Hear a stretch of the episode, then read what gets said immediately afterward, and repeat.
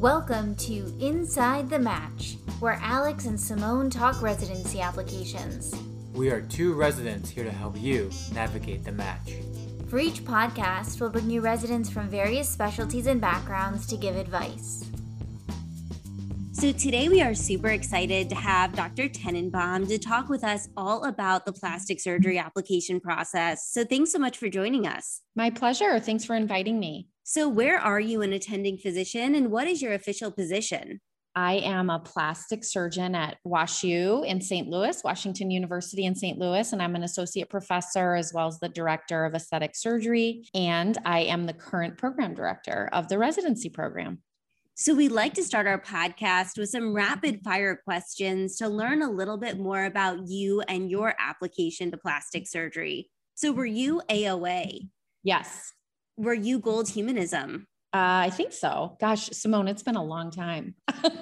and do you have like any funny interview stories of your own or deficiencies in your application that you'd like to share? I think um, even though it's been a long time for me, plastic surgery has always been very competitive. And so, you know, my application, I always felt like, you know, it could have been better. I could have had more research. My board score could have been higher, all of those sorts of things. Obviously, it all worked out okay for me. But I think, you know, I think every applicant feels like it could be better. And it's kind of a scary process. Certainly. And like speaking of plastic surgery in general, you describe how competitive it is, and a lot of applicants are so nervous about it. So, can you describe what makes a competitive plastic surgery applicant when you're going through all of the applications you receive in the fall? Sure. It's it's multifactorial. You know, we're looking at your medical school, kind of the caliber of the medical school. We're looking at currently we look at grades if your if your school has grades. I think it's really important that the applicant made an honors in plastic surgery for sure. And then we're also often looking at, you know, did they have an honors in surgery, medicine, kind of some of the bigger rotations. Board scores, we all know step one scores are going away here coming up. Classically, those have have also made a big difference, I think, in an application. And then we're looking at research, publications, presentations. We're looking at extra activities so, including kind of activities that were done in college. So, for example, if if somebody uh, was involved really heavily in something impressive, even in college, I think that that makes a difference in their application. So, in general, we're kind of looking at leadership skills and opportunities. We're looking at humanism and sort of altruism and kind of that element of giving back, and then all of the standard things like grades, research scores, et cetera. And then, extremely important in plastic surgery, and I would assume others are letters of recommendation that are glowing, but they come from people we know. And so, you know, it is important to get letters from people who know you really well. But in plastic surgery, it's such a small community. That letter is going to mean a lot more if it's written by somebody that I know pretty well and I really trust their judgment. And so, kind of other academic centers and classically away rotations and things like that have been really important in plastic surgery. This last year has sort of changed that a bit. So, it will be interesting to see moving forward, uh, you know, how that continues to evolve. And there are so many parts to an application, like you described. But one component of the ERAS application that you can make your own is a personal statement. So I'm wondering if you have any topics that you would recommend for someone to discuss in their personal statement.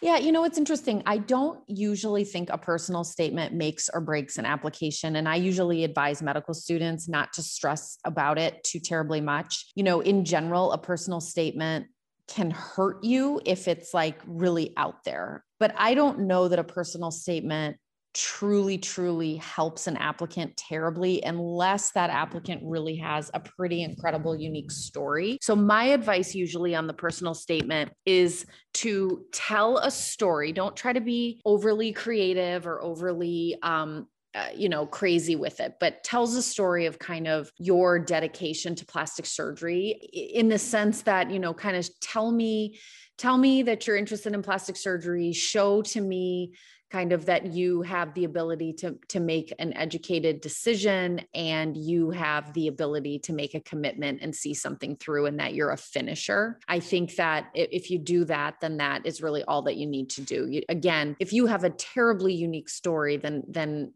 then by all means tell it. But if you if you don't that's okay. You know again the personal statement rarely makes or breaks an applicant that's excellent to think about because it takes a lot of pressure off of that personal statement and it makes you recognize that there are so many other aspects of your application where you can really shine. And absolutely. You know, there are so many different plastic surgery programs. You mentioned that it is a small field, although there are a lot of programs that an applicant can apply to. And I'm curious when you're, you know, applying to all these programs, what are some ways that you can show specific interest in a program, especially if you want to be in a certain region or area of the country?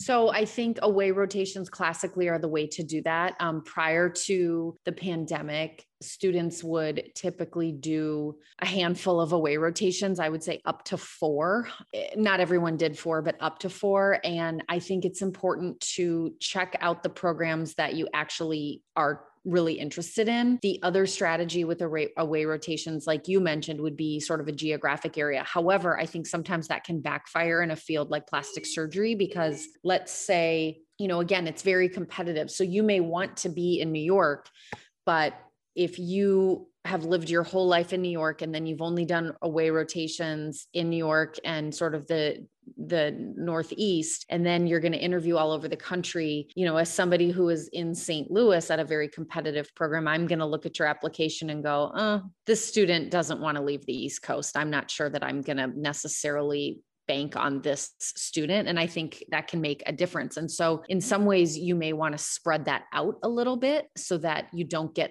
sort of pigeonholed into into programs thinking that you're not open to going other places that's really helpful to make sure to look at not only where you want to go in your specific region, but expand that out to different regions of the country. And, you know, during an away rotation, we all struggle with figuring out how to shine. And I'm wondering if you have any tips for applicants to be on their A game during a rotation or any resources that might help them out when preparing for cases in the operating room. Yes, I think that that's really important. My advice usually is that I think it's really important to have the residents on that rotation be really sort of your best advocates. So, what I mean by that is, I think a lot of students want to put a lot of emphasis into making sure that the attendings or the chief or the program director really notice them and they spend a lot of time with them and impress them. And I can tell you that as a program director, I care a lot less about whether or not a student spends much time with me. I care what my residents say about that student. And so, I think it's really important to focus on being a really great team member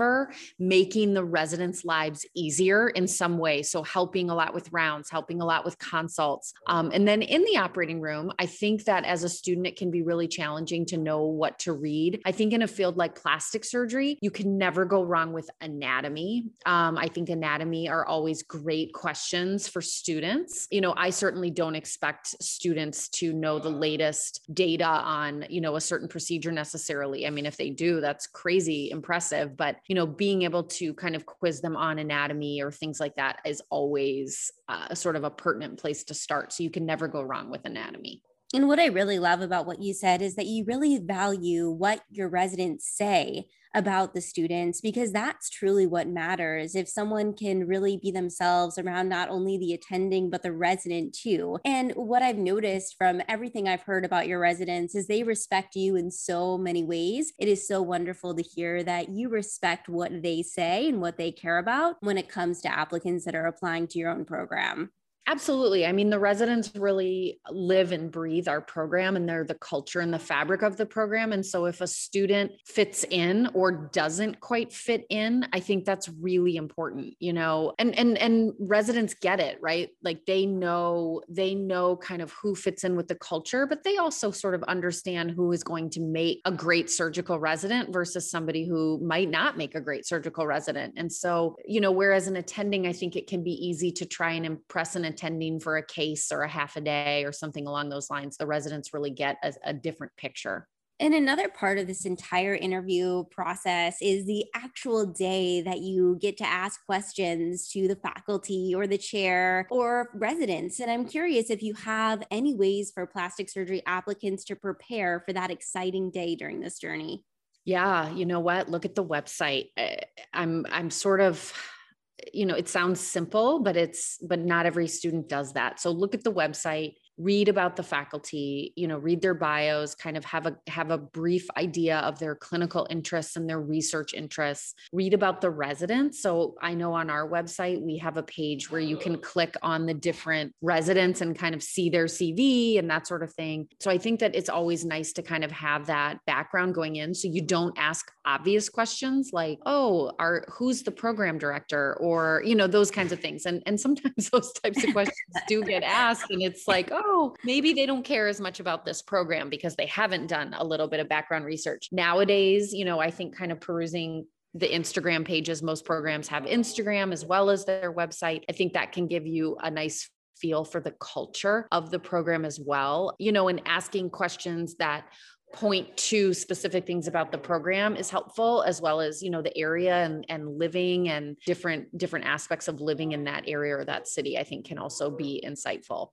and not only learning about a program through their Instagram or their Twitter page, but you can also find faculty, including program directors like you, as well as chairs and residents on Instagram. And what I've noticed is that there is so much information in regards to programs on these social media sites, but there are some applicants who may not have a plastic surgery residency program at their medical school. And I'm right. curious if you have any ideas for them in regards to reaching out for mentorship or even research opportunities?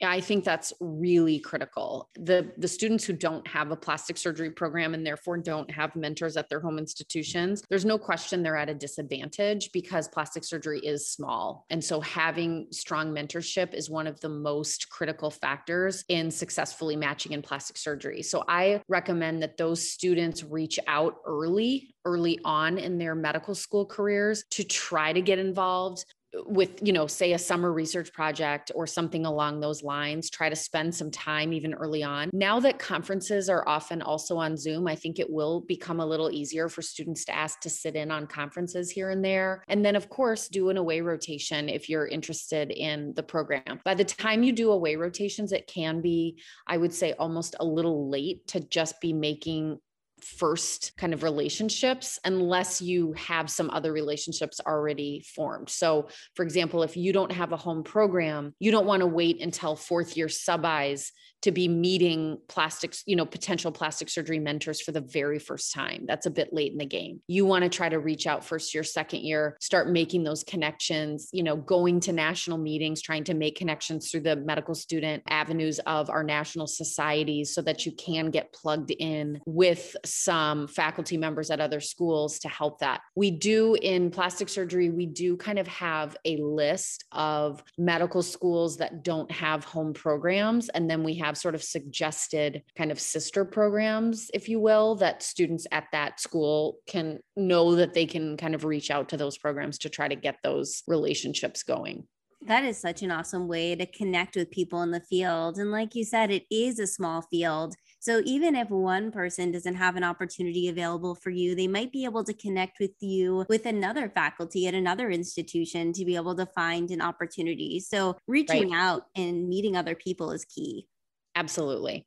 And you've provided us so many ways in which we can enhance our application to plastic surgery. And I'm wondering if you have any other ideas about this entire application or residency interview process for plastic surgery applicants you know make yourself as competitive as possible that's never going to hurt you you know the way you look on paper unfortunately or fortunately does matter. I think showing a track record of completion dedication you know I, I use the word finisher i think that's really important you know showing that you can take a project or an idea from beginning to end is is really critical and then find a way to communicate that story. Mentorship as i mentioned is critical. So those relationships you know we already talked about a few ways to try to to try to build those relationships, whether it's your home institution or somewhere else. And then reaching out early to try to also just make those human connections. You know, uh, sometimes, you know, a social media connection can turn into, you know, coffee at a national meeting or something along those lines. And that really can go a long way.